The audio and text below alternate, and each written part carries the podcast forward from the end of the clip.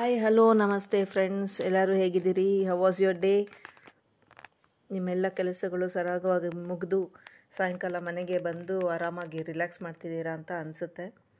ನಾನು ಮನೆಗೆ ಬಂದಿದ್ದೀನಿ. ಕೆಲಸಗಳು ಮುಗೀತು, ಚೆನ್ನಾಗಿತ್ತು my day was good so next ಪ್ರಿಯ ಓದುಗರೆದು ನೆಕ್ಸ್ಟ್ ಎಪಿಸೋಡ್ ಓದೋಕ್ಕೆ ಕೂತಿದ್ದೀನಿ. ಇವತ್ತಿನ ಕತೆ ಹೆಸರು ಪ್ರಾಮಾಣಿಕತೆ ವಿಜೃಂಭಿಸಿತು. ಸರಿ ಸುಮಾರು ಎಪ್ಪತ್ತೆಂಬತ್ತು ವರ್ಷಗಳ ಹಿಂದಿನ ಕಥೆ ಇದು. ದಕ್ಷಿಣ ಕನ್ನಡದವರು ಬೊಂಬಾಯಿಗೆ ಹೋಗಿ ಉಡುಪಿ ಅಡುಗೆ ರುಚಿನ ಮಹಾರಾಷ್ಟ್ರದವ್ರಿಗೆ ಪರಿಚಯಿಸೋ ಕಾಲ. ಬೊಂಬೈ ಶಹರದಲ್ಲಿ ಉಡುಪಿ ದೋಸೆ, ಇಡ್ಲಿ ಇತ್ಯಾದಿಗಳು ಬಲು ಜನಪ್ರಿಯವಾಗಿದ್ವು. ಇಂಥ ಹೋಟೆಲ್ಗಳಲ್ಲಿ ದಿನಪೂರ್ತಿ ದುಡಿಯೋಕ್ಕೆ ಜನರ ಅಗತ್ಯ ಇರ್ತಾ ಇತ್ತು. ದಕ್ಷಿಣ ಕನ್ನಡ, ಉತ್ತರ ಕನ್ನಡದಲ್ಲಿರೋ ಎಳೆ ಹುಡುಗರು ಇದಕ್ಕೆ ಸೂಕ್ತವಾಗಿದ್ದರು ಕಡು ಬಡತನದ ಕುಟುಂಬಗಳು ಕೂಡ ಈ ಮಕ್ಕಳು ದೂರದ ಬೊಂಬಾಯಿ ಎಂದ ಸ್ವರ್ಗ, ಸ್ವರ್ಗದ ಕನಸು ಕಂಡ್ರೆ ಹಿರಿಯರು ಒಂದಿಷ್ಟು ಕಾಸಿನ ಆಸೆಗೆ ಅದು ಅಲ್ಲದೆ ಮನೆಯಲ್ಲಿ ತಿನ್ನುವ ಒಂದು ಬಾಯಿ ಕಡಿಮೆ ಆಗುತ್ತಲ್ಲ ಅಂತ ಅನ್ನೋದಕ್ಕೂ ಊರಿನಲ್ಲಿ ತಮ್ಮ ಮಗನೂ ಬೊಂಬಾಯಿಯಲ್ಲಿದ್ದಾನೆ ಅಂತ ಹೇಳ್ಕೊಳಕ್ಕೂ ತಮ್ಮ ಹುಡುಗರನ್ನ ಕಳಿಸ್ತಾ ಇದ್ರು. ಇವರ ಹಗಲು ಬೆಳಿಗ್ಗೆ ಐದು ಗಂಟೆಗೆ ಶುರುವಾದರೆ ಮುಗಿಯೋದು ದಿನದ ಕೊನೆ ಗಿರಾಕಿ ಹೊರಗೆ ಹೋಗಿ ಕುರ್ಚಿಗಳು ಮೇಜಿನ ಮೇಲೆ ಏರಿ ನೆಲಕ್ಕೆ ನೀರು ಹಾಕಿ ತೊಳೆದು ಅದು ಆರಿದ ನಂತರವೇ.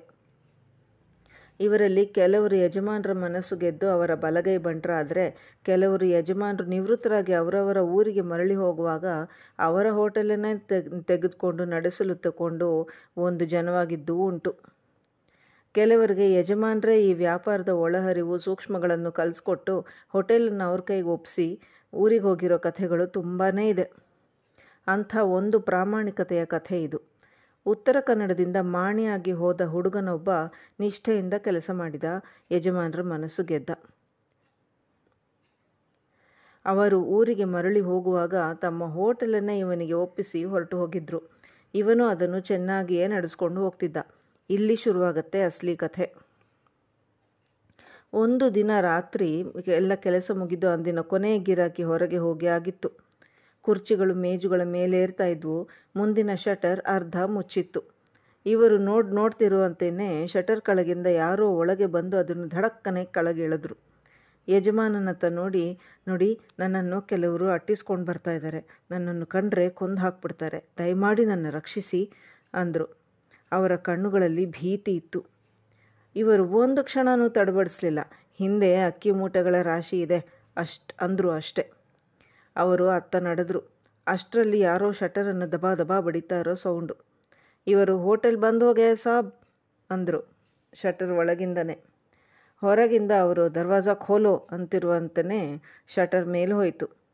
ನೆಲದಲ್ಲಿ ಹರಡಿದ ಸೋಪಿನ ನೀರು ಇವರ ಕೈಲಿದ್ದಿದ್ದ ಪೊರಕೆ ನೋಡಿ, ಕೊಯ್ ಆಯಾತ್ ಹಾಕ್ಯಾ? ಅಂತ ಕೇಳ್ದ ಅವನು. ಇವರು ನಹಿ ಅಂದರು. ಅಷ್ಟೆ. ಬಂದವನು ಅತ್ತಿತ್ತ ನೋಡಿ ಹೊರಟು ಹೋದ. ಹದಿನೈದು ನಿಮಿಷಗಳ ನಂತರ ಒಳಗೆ ಅಡಗಿದ್ದವರು ಹೊರಗೆ ಬಂದರು. ನಾನು ಆಜೀವ ಪರ್ಯಂತ ನಿಮಗೆ ಆಭಾರಿ. ಇನ್ನೊಂದು ಉಪಕಾರ ಮಾಡ್ಬೋದಾ? ಈ ಚೀಲವನ್ನು ಸ್ವಲ್ಪ ಸಮಯ ಇಟ್ಕೋತೀರಾ? ದಯವಿಟ್ಟು, ಅಂತ ಅಂದರು. ಇವರು, ಅಟ್ಟದ ಮೇಲೆ ಮರದ ಕಪಾಟಿದೆ ಅದರಲ್ಲಿಟ್ಟು ಹಿಂದಿನ ಬಾಗಿಲಿಂದ ಹೋಗಿ, ಅಂತ ಅಂದರು. ಅವರು ಹೊರಟೋದ್ರು. ಒಂದು ವರ್ಷ ಕಳೆದಿರ್ಬೋದು.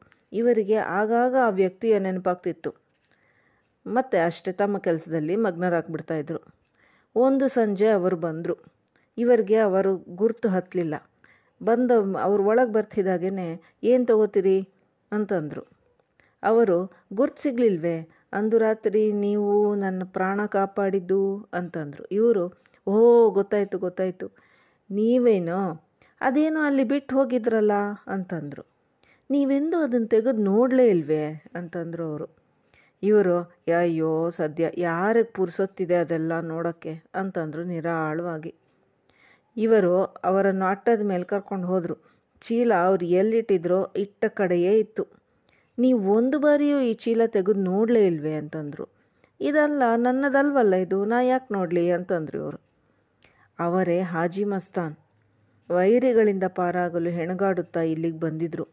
ಚೀಲದ ತುಂಬ ಕೋಟಿ ಕೋಟಿ ಬೆಲೆ ಬಾಳುವ ವಜ್ರದ ಹರಳುಗಳಿದ್ವು. ಇವರ ಪ್ರಾಮಾಣಿಕತೆಗೆ ಮರುಳಾದ ಮಸ್ತಾನ್ ಇವರ ಭಾಗ್ಯವನ್ನೇ ಬದಲಾಯಿಸಿದರು. ಈ ಪ್ರಾಮಾಣಿಕತೆಯ ಫಲವಾಗಿ ಇಂದು ನೂರಾರು ಹೋಟೆಲ್ಗಳು, ವಿಹಾರಗಳು, ಪಂಚತಾರಾ ಹೋಟೆಲ್ಗಳು ಒಂದು ಬ್ರ್ಯಾಂಡ್ ಆಗಿ ಮೆರೀತಾ ಇದೆ. ಪ್ರಾಮಾಣಿಕತೆ ವಿಜೃಂಭಿಸಿತು. ಚೆನ್ನಾಯ್ತಲ್ಲ ಕತೆ ಫ್ರೆಂಡ್ಸ್? ಇನ್ನೊಂದು ಕಥೆಯೊಂದಿಗೆ ಮತ್ತೆ ಭೇಟಿಯಾಗೋಣ. Bye bye. Take care. Happy reading. Bye.